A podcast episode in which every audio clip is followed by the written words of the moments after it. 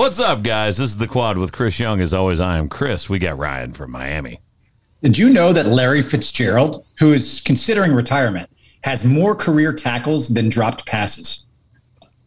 Haley the Bear Hi. Why do we keep starting with him again? and producer Josh. Hello. That, that was a great stat. Just I say mean, it would, it would have been more present in the, the sports section of our uh, of our show than we do. Yeah, you know, it's random. That's what we love here on, Yeah. on the Quad Pod. Should we call him Ryan from Statistics? Oh man, do we want to give him that title? I don't know. The only course I got a D in in college. Yes, please give me that title. Oh, You're really? making you're making up for it now, buddy. the only course you get a D in in college, really? The only course was statistics that I got a D in in college. And of course, I became a sports writer and sports reporter. Oh man, just goes to show you. Um, I mean, how many people do you actually know that use the degree they graduated with in their day to day life? like nobody. That's a good question. I, I the only reason I'm asking this is not not to like be some weird champion of not going to college because I'm not that. Um, it's it's more that most of my friends that I know, unless they are a doctor And we or an attorney, we're throwing out trade schools too, right? Because like audio engineering school, yeah, like if you went to SAE and you, 'Cause that's a you're probably an engineer. That's a trade. here in Nashville. Yeah. Doctors, lawyers, engineers, I would assume would obviously Right. go more into their their Right. fields. But outside Right. of that, like, how many people do you know? Like, what what's your degree in? Journalism. Oh, so you're using yeah. it. So Ryan, Yeah. I know You one. sucked at statistics. By the way, D's earned degrees. wow. Is D a passing grade? Yes. No, no. No, I was like, wait a minute. There's no way. It's a C, isn't it? Yeah. Let's see. According to our friends at the Washington Post, and this is an article from like seven years ago. So, 27% of college grads have a job related to their major. That's pretty nuts. That's pretty low. That's real low. That's for, a lot of Yeah. wasted money. It's a lot of That's all debt. it is. It's a lot. You you hit the nail on the head. It's a lot of debt. It's a lot of debt for Yes, it is. jobs that you're not doing. Whew. Um. Go to college, kids. Go to college. Yeah. Stay in school. Uh. Did, although we didn't I didn't go to school. that into us. Yeah. I didn't go to school and I look at mean- me. I'm awesome. Honestly, if you can get your job without going to school and wasting your money, then do it. That's what I did. I dropped out of college because I got hired doing the job that I was going to school for. Which is the animal actors thing. Yeah, you had to get a degree in psychology. And I got What? Animal So- psychology? no, no, no. That's the thing. Psychology between animals and people are the same. So you had What? to have a psychology degree to be there, but they hired you without one. Yes, because I started at the bottom. I started and, And I now we're learned. here. I learned through experience rather than going to school for it because that I honestly was better. I started out cleaning their poop. And That sounds like so a uh, far we've shitty already first job. so far, we've already talked about whether or not you should go to college And cleaning um, poop. and cleaning poop. Uh, Hey, Bear, if it makes you feel any better, my first job was cleaning poop as well. I was a veterinary assistant. So you and I both are have PhDs in poop cleaning. Yeah, I'm great at it. I mean, I I did HVAC and and construction work and know exactly how long those days are, how early they start, and I was like, this is not for me. I better be good at something else. I mean, Josh, first job. I worked at a, a pizza place. We oh, talked about this the other Yeah. day. And then I managed a different one right after that. And Well, I bet you also make a cleaned up poop. mean cheese pizza. Oh no, the move was. Should we talk about the special pizza I, would, I used to make? It was. Why are you Yes. looking at me like that? I don't know. How hungry are you right now? Okay. it ahead. was. I would take the juice from the jalapenos and put it in with the sauce, and then it was pepperoni, bacon, hamburger, with a little bit of pepper jack cheese on top. Oh. Okay, so they used to make a pizza, and this is back when I was like 12, 13, and I believe, I believe it was Domino's. They used to make a pizza that was the bacon cheeseburger pizza. Yeah, Domino's did it. Okay, but now when everybody tries to make it, they try to put pickle on it, and I like pickles, but not uh, like chunks of pickle on my pizza. Like it is not. They they don't stay crispy. No, I want the salty brine, but I don't actually Right. want the pickle itself. Yeah, and so it was like ground hamburger, bacon, cheese, They put and then cheddar like on a it too, right? yeah, there was like cheddar uh, as well, not just the mozz, and it was great. Bring it on the quad pod poll. Do you like pickles on your pizza? That's going on the no, poll no, right no, we're not gonna do that. We already did the pineapples on pizza, and people were wrong. They were wrong. Sorry, I got excited. Um, by the way, speaking of the poll, how did that go last week? By an overwhelming margin, James Marshall from Get Air, off Fo- my plane. from Air Force One. Which is who I knew would win from the jump. Well, especially we watched it on the let podcast. Me, let me tell you guys something about behind the scenes. So, right when we got done two weeks ago, Haley goes, I already know where you're going. Mm-hmm. And I was like, What do you mean? She goes, You're going to go with Harrison Ford, James Marshall, Air Force One. I'm like, You don't know that. That's that's actually not who I'm thinking of. The reason she said that was so that she could use him. One hundred percent. But I did not And use so him. that I yes, you did. no, I didn't. That wasn't mine. Was yours? Mine was Or was that Ryan? that was Ryan's. This guy. Yeah. I mean, Get like, off my Ryan's plane. second was my first. Morgan Freeman. Well, okay, Ryan always has like three guesses too. So Sure, I can never remember which bandwagon he's on. I yeah, he's, he's covering all of his bases. Got to get my W's, you know? Yeah, yeah. I mean, I'll take I'll take half the W for mentioning it No. first. I mean, was was my, was my pick the the lowest number of votes we've ever had? Not the lowest ever, but it was pretty close. President Camacho was not not a He didn't, crowd have a, he didn't have a chance. He didn't have a chance. We love you, Terry Crews. Don't listen to what they said. Please come on the pod. I would love to ask you all sorts of questions. All right. Uh, you know what? Let's go to sports. Sports. Major League Baseball. Now, you told me about this the other day after 17 losses. So, if this is in any way, shape, or form correct based upon scalability, then currently, if you had started this Orioles losing streak by putting a hundred bucks on the mm-hmm. Orioles and then continuing to double down every time, every game they played, you would currently have two million dollars. yes. They have lost Uh, well- 18 games. It was the run line, I think, is what the bet was. If you bet, I think it was like plus one and a half for, and Yeah. you continually You had to do the bet against the Orioles. Yeah. Yeah. But again- if you just took a hundred bucks, you could be up millions of dollars. Two million dollars now. So again, like I just said, if you bet a $100 against the Orioles and then continued to press it every game, you would you would have 2 million dollars. And if they lose the next one, it'd be four million. They have been outscored uh, in these 18 games, 17 by double digits they've lost. They've been outscored by 102 runs. How do you That's- have like the motivation to even get on the field? Well, I You're look, still making millions of dollars. yeah, and like no one has to be at there. The Orioles have not been good for a very long time, and they've had seasons where they've been okay, and they've been like sort of verging, like on the verge of contention, um, for like a, a a playoff spot of some kind, but that's really the closest they've been. They have been very bad for a very long time, and it sucks because I've I've gone and and watched a game at Camden, and it's an amazing place to watch baseball. It's amazing. Yeah. This, this is so good. Three weeks ago, uh, a cat ran onto the field during a Yankees Orioles game, and the O's haven't won since. It was a black cat, right?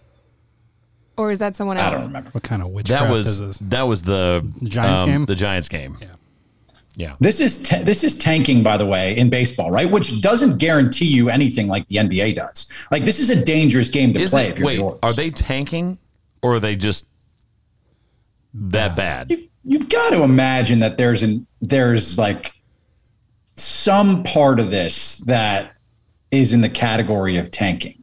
Like there, it's very difficult to lose 17, well, 18 games straight, but 17 by double digits. Like there's a lack of effort there. Some Is it that, or has like the the money ball sort of era of baseball and talent has just gotten better. Like the NBA has. All of the talent, your end of the bench guy could still cook most people in the world. You know what I mean? Is the talent just better and the Orioles are just not they don't have enough of it? 40 individual MLB players this year will make more money than the entire Orioles 26 man roster. Yeah, they're tanking. Well, um, it, it's it's interesting too because you start looking at, um, and I believe he finally did it. Miguel Cabrera, by the way, if we're going to talk about baseball, uh, finally hit the 500th home run of his career, um, which is absolutely ridiculous. And it, by the way, I guess now his next statistical number that he's chasing is 3,000 hits.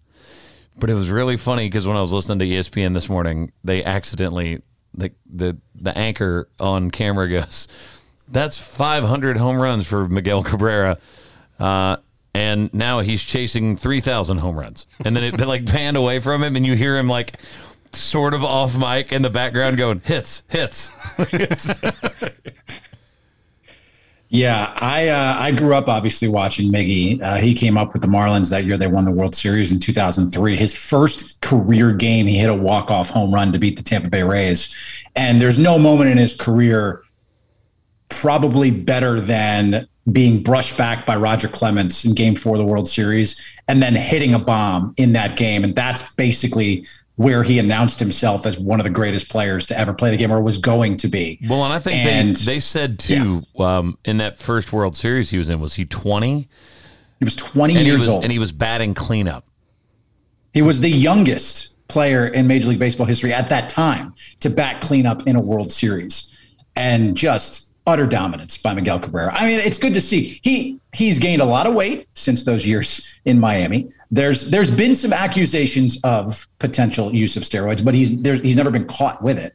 Um, but he is one of he is considered one of the greatest hitters of all time. Dude, they they've caught everyone that has done it.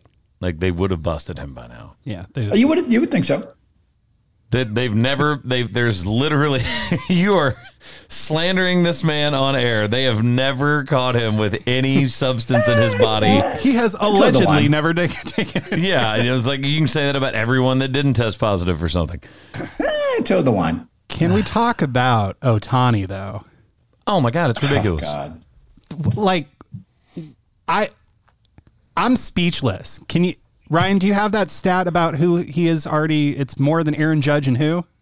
He has more homers this year, and I, I don't know if he's hit his 41st yet. I haven't seen it, but he had 40 home runs last week, which was more than Bryce Harper and Mookie Betts combined. That's right. Those two. This this is just we you just don't you don't see this. This is not something that happens ever in baseball. He is still on his 40th home run, by the way. But it's still it, it's insane. Can you imagine if he does this this year? Which it's it's again, we're in an era where everything is grabbing at our attention, and so it's really hard to actually truly just sit in the moment of what this guy's doing. He has a chance to win the Cy Young Award, the Silver Slugger, and the MVP, which is absolutely bonkers in this sport. And his team is fourth in the crazy. AL West. Yeah, well, there's that. 62 and 64. I wish he could play in October, though. How much better would that be? Like, it just would be so great. I mean, obviously, it's really interesting whenever you look at this because you see AL East, AL, AL Central, AL West, and then you see the NL East, Central, West, but it's split up even more than that when you start looking at who's going to make uh, the wild card and like who's in the running for that. But, um, dude, some of these are so top heavy. It- it- like the NL East actually is not all that spread out. Like they're the the furthest games back is the Marlins. Uh, sorry, Ryan, uh, off of the Braves, which is 17 and a half, which sounds like a lot until you start scrolling around and you realize that like the Diamondbacks are 38 and a half games back from the Giants. Tanking. It's just man. So so far it's like Rays and Yanks top of the AL East, Sox and Cleveland, um, Astros, Athletics, Mariners are actually all pretty close in the AL West, and then there's a another like six game drop off to the Angels. Um, Braves, Phillies, pretty close. Brewers, Reds, pretty close. Which I feel like no one's talking about Cincinnati at all. Joey Votto's having at 36 years old, like one of the greatest seasons we've seen from a guy that age. He's they're, unbelievable. They're technically they have a 69 and 57. They have a, a game better, or at least a half game better than the the Braves. How many wins do they have? 69. Just curious. It's a good number.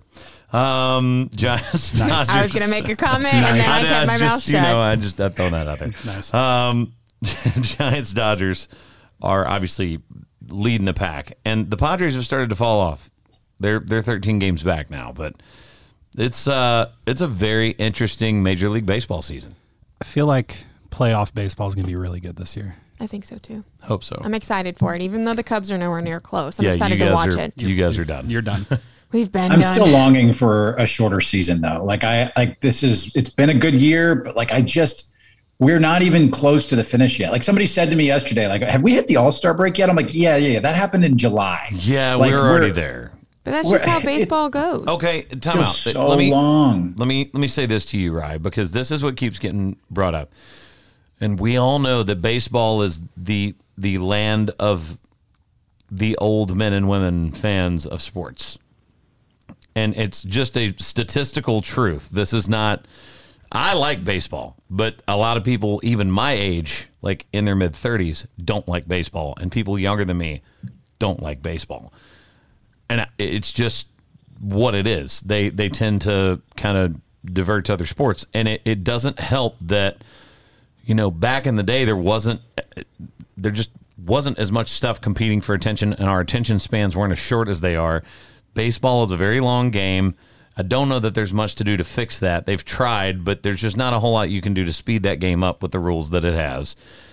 And then, you know, on top of that, everybody's like, it's too long. Well, there's no way to cut it because then people make less revenue and that would suck and that would have to change all the contracts and the teams would lose money. And, you know, I, I get all that. But the fact that their meaningful, meaningful games happen after football has started, I, I, I think that takes away so much attention.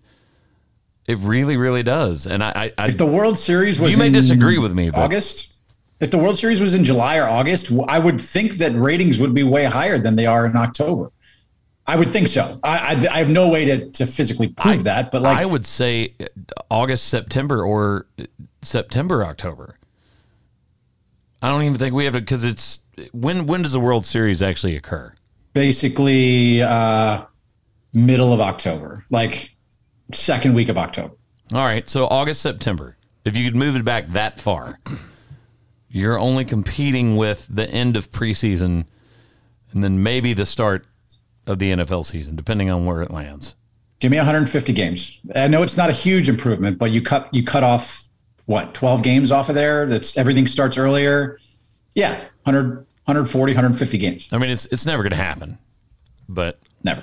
I just, from a historical standpoint, though, I I like seasons being the same length. It would let people like Ohtani, who now has 87 career home runs, like you start taking games away, and how is he ever going to hit 500? How is he ever going to, you know, like how do we, if the if the NBA goes to 72 games or 70 games like they're projecting, how is anyone going to beat LeBron or Kareem's career scoring? Like, there's just not as many opportunities to do this, and all of a sudden the so- records get weighed against future stuff, and it, it just it becomes a mess. So September 9th is the the first game of the NFL season. So I I don't know. I mean, I, I don't obviously don't have the answers. No one has the answers. Otherwise, this would already be dealt with. But I don't know. Well, I mean, if you think about it, football. I mean, the difference is the one game a week, but Football's football added runs. a game. Yeah, you, they, it runs for five five and a half months. No one's going to compete with football though. No. Yeah, but of the of the top, I think it was of the top 20 broadcasts all of last year. Like 17 were football. Like it's just king. Nothing's competing with it. Yeah. Speaking of football, preseason madness. Let's jump to that. It's called a segue or a transition, Ryan. That's um, Zach Wilson has a cannon. The kid's good. He's got an arm from hell. Now, I get it. It's the Jets. I know he's a rookie, but man, he is not afraid to sling it. Does it bother you that Tom Brady looks younger than Zach Wilson does? because Zach Wilson looks like he's a Now it radio does. Disney now that you character. pointed it out, again, kind of TB12. Zach, Wil- Zach Wilson looks like he's on Radio Disney and the kid's playing in the NFL and just I, I think he's going to be good. Like I actually think the Jets made a good selection here at quarterback. Now we'll see what happens when he gets on the field in meaningful games, but I think he'd be good. yeah. It's the best quarterback they've had in a while. Yeah. I mean, did you look at them last season? They had nobody. Like their entire receiving corps was out for like the first half of the season. Tanking. I, I yeah, but I mean, uh, who knows? We'll see. It it is just preseason. By the way, I uh, am wrong. I need to call myself out. I thought that Prescott had played the first series last week. Um, he has not. He will not. I'm still not nervous. There, somebody the other day walked up to me and was like, "I heard that this is gonna." Somebody said it's gonna linger with him for the whole season, and I'm like, "No." One of the quarterback analysts from one of the talking head shows said, "If this is blank kind of injury and it's the kind of thing I've dealt with before, then this will linger with him throughout the season." No one knows. he hasn't even revealed what the actual injury was to his throwing shoulder, and everybody's just making stuff up because they don't know. Um, I'm not concerned. I think they got it under control. And personally, I don't want to see him in the preseason. I want him to rehab, keep him on a pitch count, get him as healthy as he can possibly be for the start of the season. That's when we need him. By the way, who are you forgetting? Really? Who? Tua? Who are you forgetting? Stop it. I'm not done yet. I've got other line items. I, I, I don't send you my notes anymore because when I was sending Ryan all of my notes, he would like jump in and take one of my very important topics and mm-hmm. say it before I could get to it. So I started paring down what I send wait you. a minute. This is news to me. You Yeah. are now withholding information from me Yes, I so am. that I don't hop you in the rundown. That, my Absolutely. friend, is a quadspiracy. And I am going to fish this out. And there is going to be an internal investigation done. I am hiring a private investigator. Are you using all of it? Did you use quadspiracy based off seaspiracy, fishing this out, private investigator, all because you're doing a Dolphins reference with Tua? Also, my last name is Bass. Yes. Yes. Okay. yeah. No. Tua. Hey, Tua looked great in that preseason game that he played in. Yeah, that's all I wanted to hear. Yeah. That didn't matter. Well, uh, okay. the one to my left and your right was having a meltdown while she was watching the Bears game too. So It's true. well, it's because it was a freaking disaster. Does Justin almost used a Fields know where word. he is yet? Does Justin Fields know where? Does Justin Fields know where he is yet? After that big hit. Mitch Trubisky knew where he was. yeah, that was kind of a dunk in all of our faces. Actually, if the, the biggest person that looks like an idiot is Ryan Pace out of everybody, he really does. How, like, not only did Trubisky dunk on us, but you signed a one-year, ten million dollar contract to a guy you promised to start, and he's not even doing great. like, It's To be fair, one of the interceptions that happened on Dalton, the guy fell down on the route. yeah, that one's not on him. That's not on Andy Dalton. that no, the guy that just didn't make the pass. That's not when he had the interception. No, one one of them. Yeah, one of them was The wide his receiver wide tripped. receiver fell down. On a missed pass. No, he fell down. Andy Dalton put the pass where his wide receiver would have been. Because the only one still running was the defender because the wide receiver fell down. That's not Andy Dalton's fault. Also, and we have to keep this in mind for all sports. Yes, he was promised the starting spot. I'm using quote air Promised. quotes. Air yeah, quotes. no one can see what you're doing. there I know this is an audio format. there are what we call sports truths. Right now, in this moment, he is promised the starting spot. Tomorrow, an hour from now, that may not be the case. No, because they, no matter what, because he's doing the same thing that the Bears always do when they make a statement or aka a promise. They feel like they have to follow through with it and make sure and try to prove everybody that they made the right decision. They won't ever fail before their decision's final. That's Yeah. always what they do. Doubling down on the mistake. Exactly. So that's what they're going to do. Even this morning, Nagy stated Dalton is still our starter. Blah blah blah blah blah. Even though uh, it was nice of Justin Fields to come out and say it's disrespectful for fans to constantly yell for his name, even when Andy's on the field. He's like, you need to root for the person on the field. But you're not Bears. Bears fans are not going to be like that. They're we've been heartbroken for years and years and years of bad mistakes made by management that we don't we we obviously all feel like we can make the better decision. So they're not gonna they're not gonna care. They're gonna even though andy dalton will be on the field they're gonna scream for justin's fields. They're gonna do anything they can. And that's just how it works. That's how the bears fans are unfortunately. I, i'm not gonna lie i'm kind of like it. Yeah, and then it doesn't help that he came back and did over 200 yards right on our own field. It's like 22 for 28. He had a killer game. Uh, For the record, I said Mitch, M I T C we we just heard you. So for the record. and Okay. also, Just wanted to base the Okay, story. okay, wait, time out. First of all, I get it that it's your team. I get that you're excited. It's preseason. Patrick Mahomes threw the worst interception he's ever thrown in his career.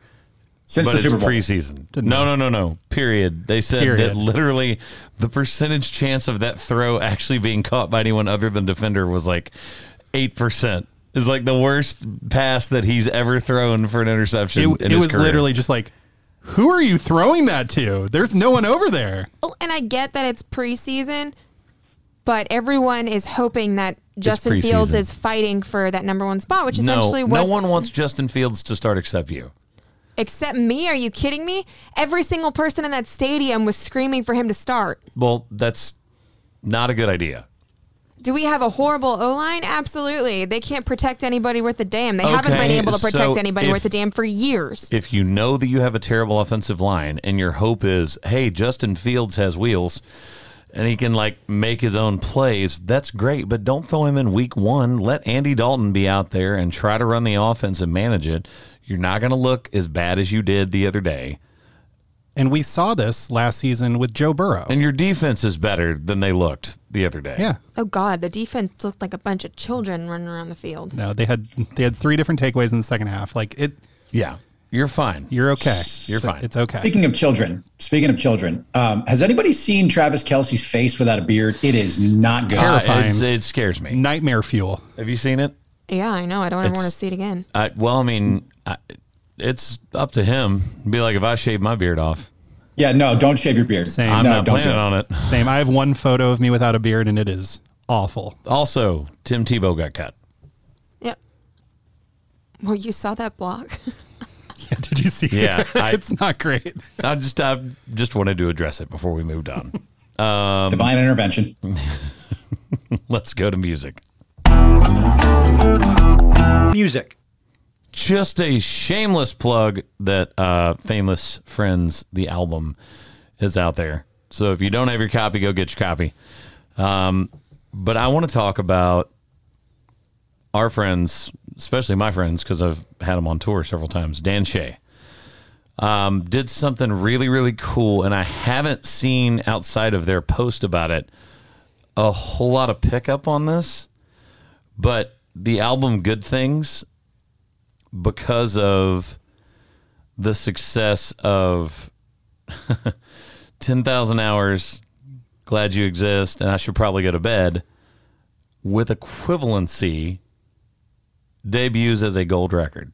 That's really hard to do. Because it's like 10,000 hours is like four times platinum already. Right. And glad you exist, or uh, glad you exist is gold.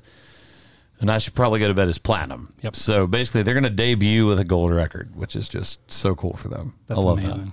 Like, what's the equivalent? Like, is that like basically going into the Hall of Fame before playing your first like NFL game? Like, how uncommon is that? No, it, it, it's very uncommon, but it's also based upon the structure where we count streams towards sales, and they've had so many hit singles already before this album dropped that it's going to be a gold record as it drops. It's like being all NBA before the first game of the season. yeah, You got named That's- to first that's a team, better way to first put it, team All yeah. NBA.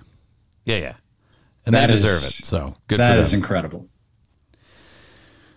I uh, I have nothing of note from this past week outside of writing songs. Uh, we wrote some stuff down in Key West, which was really really cool. But Oh, you're down in Key West. That's that's yeah, cool. yeah, man, we invited you. Yeah, we Yeah. did. And you didn't show. Had some work this weekend, so It was a well You worked. You worked this weekend. We did. we yeah we wrote songs. See, this is the life balance that I'm trying to achieve, and this is why I want to learn from you guys. You guys are down in Key West, having a good time. I yet got you're putting in the pool. work hours. yet putting the work hours in. I mean, we had a lot of fun. So Nice, relaxing weekend. Couple really good songs we like. It's a good time. Yeah, can't beat that. So, uh, got a chance to do that. Obviously, um, I, th- I believe our next show is on Saturday. So, going back out, going to North Carolina, and then we're going to be in uh, Pennsylvania on Sunday. So, I did get a chance to take part in the Charlie Daniels Band tribute show that they did at Bridgestone last Wednesday before I left town, which was really, really cool. And obviously, you know, helps benefit the Journey Home project that that he does, the foundation that Charlie started um, for our military veterans, which is really, really cool and uh, something that I'm very, very excited to always be a part of and help. It's one of the uh, kind of go-to military charities for me right now, and um, it's just a, a pretty amazing thing, and especially you know everybody being able to kind of come together and uh, not only help continue the work that he started and was so diligent in being a part of, but now that he's gone, to see that many people still show up and create this huge, crazy long night of uh, celebration, not only of, of Charlie and his legacy, but his music was really, really cool.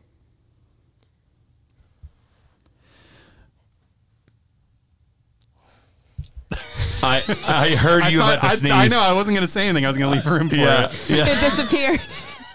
I was trying really hard. I, I started sitting to there like- continue, and I saw her out of the corner of my eye, and I, I was like, "Oh no, oh no!" One of those ones that just I faded think we, we might just leave that in. That's kind of funny.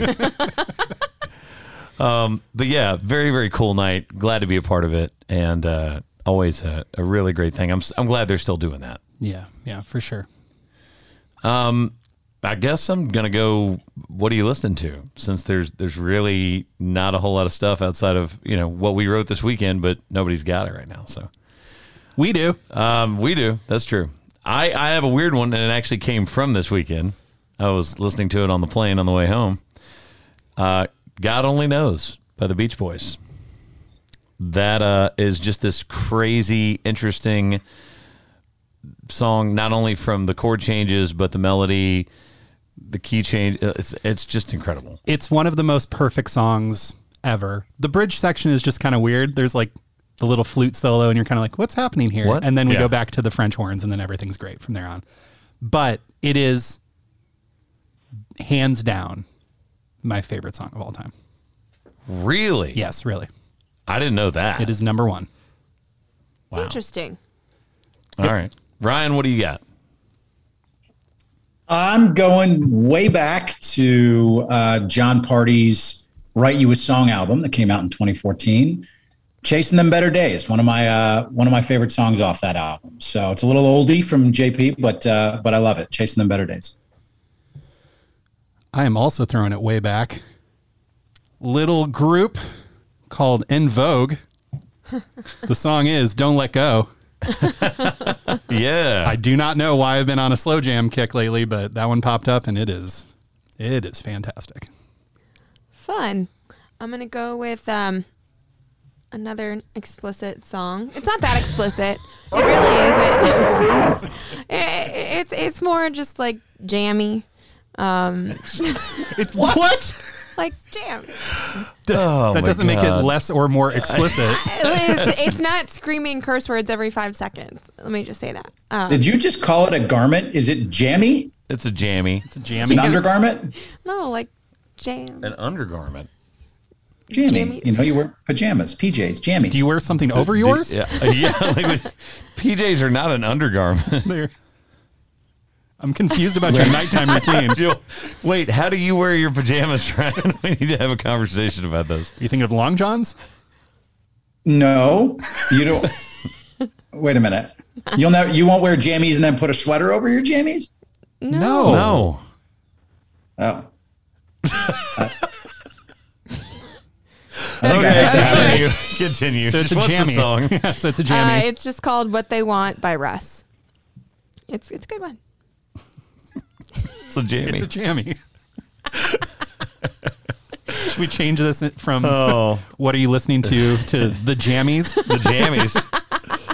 oh, buddy. Good. All right. Uh, let's go to movies. Movies. Guys, we did it. We watched the movie. we said we were going to Like two weeks ago. two weeks ago. I thought this was like three weeks ago now. I, it may have been. That's, that's not important. You're welcome. We watched the America movie. and internationally.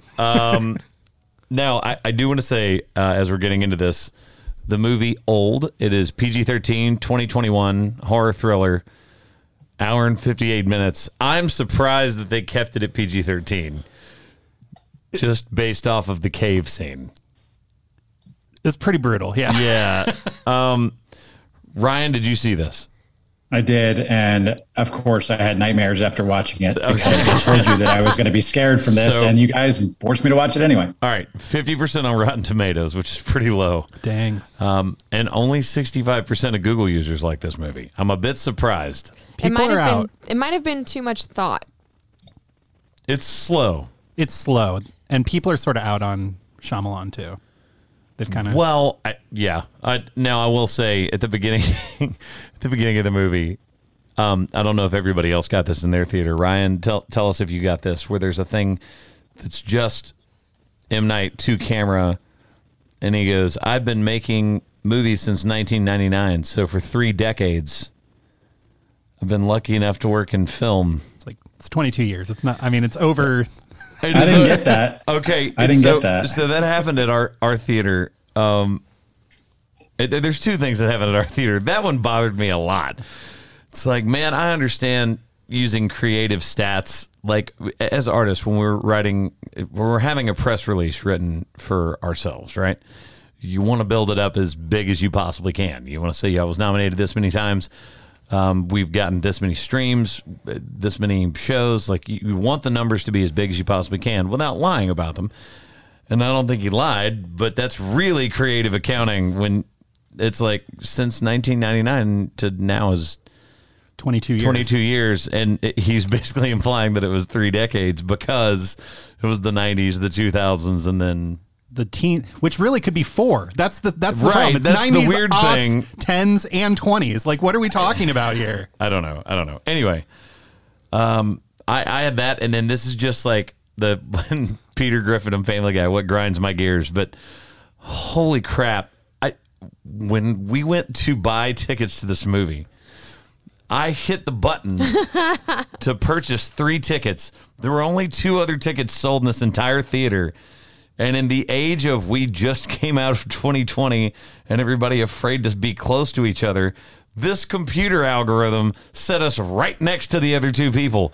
No one wanted to do that even before we knew what COVID 19 was. No one wants to sit directly next to two people they don't know in an entirely empty theater. What are you doing? What a weird program. What are you doing? Anyway, Get it together. Yeah, come Regal, on, Regal. Regal. Come on. we love you, but come on. Um, a thriller about a family on a tropical holiday who discover that the secluded beach where they're relaxing for a few hours is somehow causing them to age rapidly, reducing their entire lives into a single day. Budget was 18 million. That's interesting because it's showing box offices. That's low. That's Yeah. really low. And I mean, it's it's showing box office currently as 80, I think. Well, if you want to think about it, they just mainly filmed on the beach. They Yeah, didn't have to pay for massive locations. Yeah. It's two shots. It's the hotel and then the beach. Yeah, worldwide box office 76 million. Domestic is still 44. So A massive success. even if you double, you know, you think the budget was 18 million, they put another 18 into marketing and everything else. You made your money. So, Good job by you. yeah, good you. Good good job you. Good job, you. Um, what did y'all think, Ryan? All right, are we going to spoil this? Are we going to get That's into what it? I'm. That's what I'm saying. Am I giving away like the ultimate spoiler here? Because every M Night movie has a plot twist to it, and so this one's no different. But if you give away the plot twist, I feel like you're giving away the Okay, movie. well, let's just say we gave people three weeks to watch this movie. And also, if you are That's listening fair. and you do you want the surprise, please fast forward. You Yeah. don't want the surprise. Give us give us ten minutes. All right, Give us ten minutes. To go talk about ahead. it. Go ahead. Please leave. Let's the spoil. whole clinic, the whole clinical trial thing, like throwing that into the mix of that this was basically purposefully done to save millions of others while sacrificing those at the beach. That was pretty crazy. Like that twist was pretty nuts because I didn't see that coming. I, I, I totally had no idea where they were going to go with this. All the way down to the drinks that they gave them is how they. Yeah, and I mean, there's there's kind of two twists, right? It's why they ended up on the beach because they don't. They kind of telegraph a. There's a reason why they're why they're putting people on this beach, and I even said something to you while we were watching this, uh-huh. Josh. I was like, "It's it's people that are sick." Sick. Yeah. Yeah. Um, but there was a reason why they were putting them on the beach and then to have that twist at the end where you do see it's a pharmaceutical company trying to exploit this sped up time period in this small area For clinical trials. for clinical trials um, is a really weird double-edged sword like it's that that whole thing of uh, what what's the the psychology question where they ask you they're like all right so there's a, a train running out of control and if you uh, there's there's one track you basically have to decide which which road it goes down there's a big group of people on track one and on track two there's a little old lady right. it's like which which track do you divert the train to, and it's like a, a psychological question that they ask a lot of people. Um, it, it's so weird, and it was such a good twist. I actually really liked the twist in this film, and I also thought it was a play on, you know, who do you think you are over time. So I I thought it was introspective. I liked it more than I thought I would. I, I did too. I, there was one part of the twist that I, that really stuck with me when they congratulate themselves for the uh, the anti seizure medicine, and they're like, "We had the breakthrough. This was a resounding success. Congrats, everyone!" Because this is them convincing themselves that they are doing the right thing versus killing a bunch of relatively innocent people, Which is what they're doing. which is what well, they're doing. and not to mention the kids are just. What yeah, are, there's innocent bystanders Yes, in these you. families, and they bring up one. One of the people brings up, wouldn't it be better for us to separate the people that are not being tested in these clinical trials from the mental illness. The people that are? Well, it's not even just mental illness. It's you know, Well, yeah, because they did make that comment about the mental illness because they lost one of their regular trials due to the guy with mental illness. right, right, the blood clotting. One. Yeah. Yes. Um, so that was really interesting because that was a necessary beat of like, yes, they believe they're on the right side of history with this, which is like the hardest part to swallow It's- of all of yeah, this, you know? That's that's what almost makes it unnerving at the end, as it does creepy going through the entire film. yeah. And then I think you nailed it. You see the progression of these people starting to value what time actually means in the grand scheme of everything. Um, in both negative and positive ways. Like you just kind of you see the the love coming back together versus both of them now having you know visual like deficiency and, and auditory like where she starts to lose her hearing in one ear and he his vision starts going yeah and just just like the progression of of who passes away in what order like the grandmother first and then the dog and the, like y- it's you very just it's very weird it but it was very it was very well done and you kind of like you start to appreciate what a moment is what a minute is what a day is what a year is you kind of have that whole that whole thing Yeah. And that's what I wanted to bring up too. Like ideology, ideology. ideologically Thank you. Ideology. I ideologically. oh, Oh, he oh, froze. Oh no. Please snap a picture. Grab a Yeah, photo yeah. We lost him when he couldn't speak. Okay, are you back now? Were you really frozen or were you just holding it? I was holding it. Uh, hang on. Give me a second. Let me let me do this. I can't do it. Ideologically. Yes. There it is. Yes. Did it. Okay. Let me get to my point. Ideologically, I feel like there was a purpose with releasing this movie now. And I say that because there seems to be an undercurrent here, given what we've gone through the last 18 months remote, isolated, time, appreciating where you are in that. Like, I feel like there's a little bit of that in this movie. Maybe not directly, but if you dig, if you dig deeper, there seems to be a little bit of meaning for that, right? Like you take one minute for granted, the next minute, boom, you're you're six months, a year, two years older. Like I feel like there's a little undercurrent of that in this movie, just a little bit. For sure. I mean, I think we all really value what the last year and a half have been now. You know, like what what life was, what a routine is, what a day is of normalcy. And so And I and I get what you're saying when you're saying it's slow because it felt a lot longer than an hour and 58 minutes. Um, but I, I, I like I said, I still liked it, and the entire time in my head, I'm like, so how could they possibly get off this island? Like, what's gonna happen, or why is this doing it to them? And just every, I was trying to figure this out myself, and it just, it was interesting.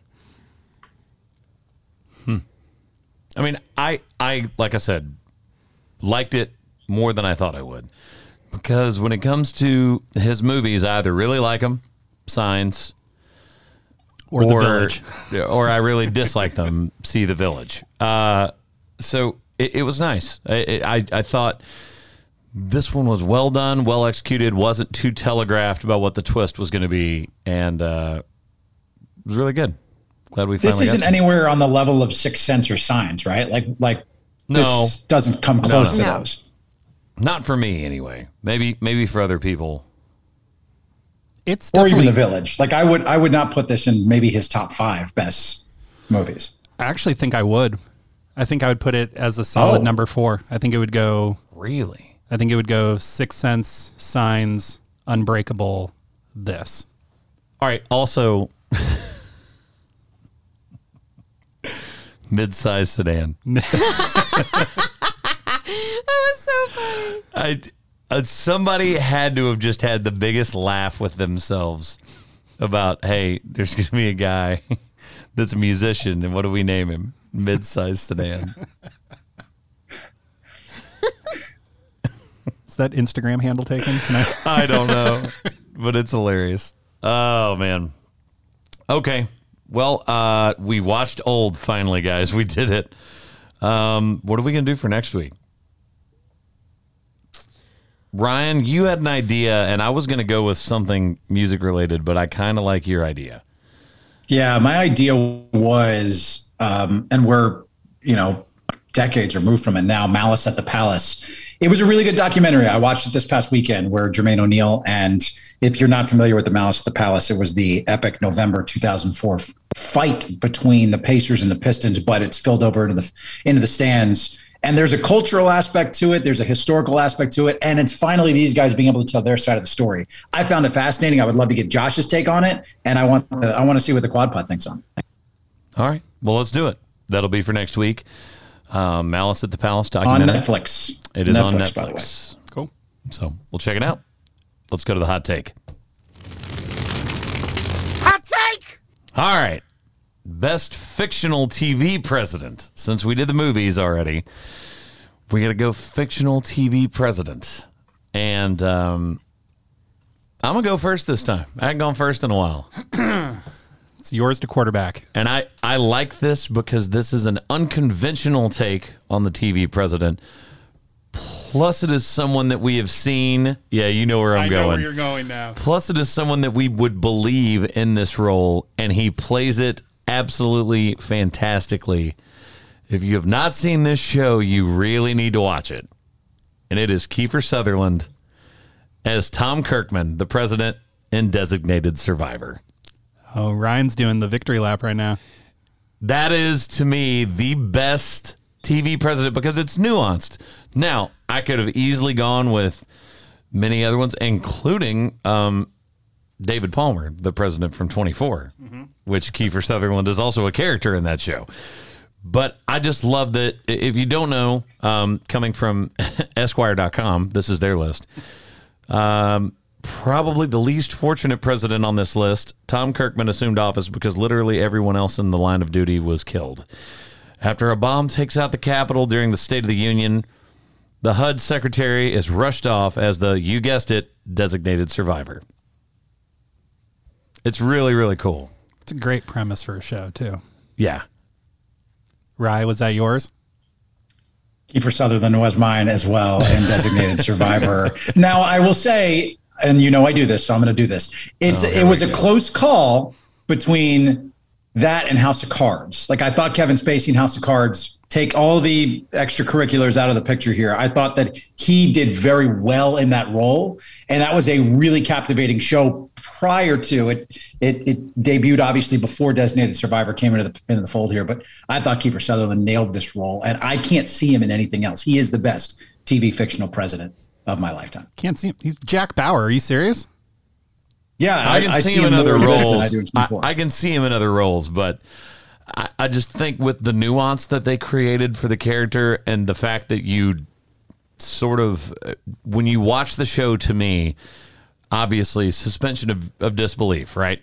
With the process of, of how he becomes the president and um, basically the backdrop of the show, you empathize with him because he's having difficulties adjusting to it. And it's not someone that's just there and was already in the position before you ever see them come on camera and they're, you know, the upstanding, forthright post, you know, basically anything that embodies just America. Every time you see him on camera, like this guy is is trying to sort his way through it and do what he thinks is right, and it's just an interesting take on it. And I thought he, and, and I and I think too, you have like the first season to me is the most fascinating one, where basically, oh yeah, where where basically you have Tom, you know, MacLeish, you know, you have that whole story. He nearly gets assassinated. Like you you have this. It it's obviously there's a, an element of drama to it, but it seems realistic. Like it's not over dramatized to the fact where you couldn't believe some of what's going on. Like this is this is as close to for me realistic as it gets, throwing in those storylines that make it just fascinating to watch through. Well, and it's always really cool, like learning the job versus doing the job. The learning learning the job is always the more captivating part of it, right? He's thrust into it, and it's just like, oh, I have to figure out how to be president now. And when he loses his wife, when he loses Alex, God, you love him. yeah. What are you doing? Come on. Jesus, my guy. Why ever? Why would anyone watch this now? All right, Holy crap, Haley, what you got? Haley, who you got? Um, so this hot take isn't a very good one for me. Um, cause I, I had to Google like what shows has like a president as like a main character because I clearly haven't watched any. Nothing came to mind. There wasn't a president in Floribama Shore, or Uh, first of all, no, I I never even really watched that show. The only I watched one season that my friend was on, and that was it. Um, no, because I watched other stuff like mainly like Netflix stuff or whatever. Anyway, so I had to Google like what is the main character, like when the president is the main character, and the only show that I actually kind of watched or seen a few episodes of was House of Cards, Kevin Spacey. So I was like, I'm gonna have to go with that because that's all I got. Sorry, I haven't watched any of the other shows at all. All right, a great Josh? president. Josh. One of my favorite shows of television in the last mm, five years. I know what yours is. Do you? I'm surprised. I'm surprised because I thought you were going somewhere else. Nope. It's a little show called Scandal. Gentleman named Tony Goldwyn, who we don't really have a lot of history with, other than he was the guy that uh, killed. Uh, shoot, now I'm blanking on his name. In Ghost. Oh no, what's his name? What's his name? Someone help me. Someone with the assist. Nope. Nope. Someone No, with you rag on me for this Go all the time. Oh, he's Go in. Roadhouse. No, help me. This You is are be- you get. are begging for a you're begging for a life raft, and we are looking Ryan, at you and He's having, he's having to type it Ryan. in. He's having to type it in. Come on, man. I'm so mad at myself right now. you should be. Uh, Patrick Swayze. Golly. So frustrating. Anyway, Tony Goldwyn kills Patrick Swayze and goes. We don't really see from him again until this show where he plays Fitzgerald Grant, the president, in the show Scandal. And what I like about it is he's an incredibly flawed character. You watch one season of that show and you're like, holy crap, how is this dude president? But such a great show. Big Shonda Rhimes fan. I like I like Grey's Anatomy. I do like most of the Shonda shows. So Scandal, Fitzgerald Grant. All right, I have something interesting to tell you, and I, I don't necessarily agree with this list top to bottom. Um, the one that I was looking at for that piece of information, because I, I just looked up a list, and the first one that popped up was on Esquire.com, and uh, I don't necessarily go to them for my rankings on TV or movies. I They are a friend of ours, though. yeah, and we've we've used their list before and given them credit, which is credit where credit is due. Esquire.com. Friends of the show. Um, Yeah. They they do have Lisa Simpson from The Simpsons at number two on this list, so I just want to point that out. Um, but their number three is actually Mellie Grant, Oh, who takes over? who takes over. Yeah, She was a great president also. for one season. one season, very last season. Yeah, the very last season of Scandal. But um, yeah, this is interesting. So we've got Tom Kirkman from Designated Survivor, Kiefer Sutherland. You have Fitzgerald Grant from Scandal. We have Kevin Spacey, Kevin Spacey. from House of Cards. What was his presidential name? I do not know. I never watched House of Cards. Again, that's Underwood, Frank President Frank Underwood. Do we want to throw a fourth in there just so that we can keep it that way? No, me and Haley. Lisa Can, Simpson. Lisa Simpson. no, she'll win hands down. Yeah, we're not doing that. Uh, do we want to put David Palmer from 24? No, let's just have me and Haley square off, ag- and then All right. win- winner plays you two in the All right. final. Cool, cool. Well, that's what we're going to do. So, guys, do not forget, make sure you vote on that. And uh, if you don't vote for Kiefer Sutherland, then uh, what are you even doing with yourself? So, thank you guys again Collusion! for listening to the Quad with Chris Young. As always, I am Chris from Haley the Bear, Ryan from Miami, producer Josh. We love you guys. Hope you all have a great week. See you next week. And we're out.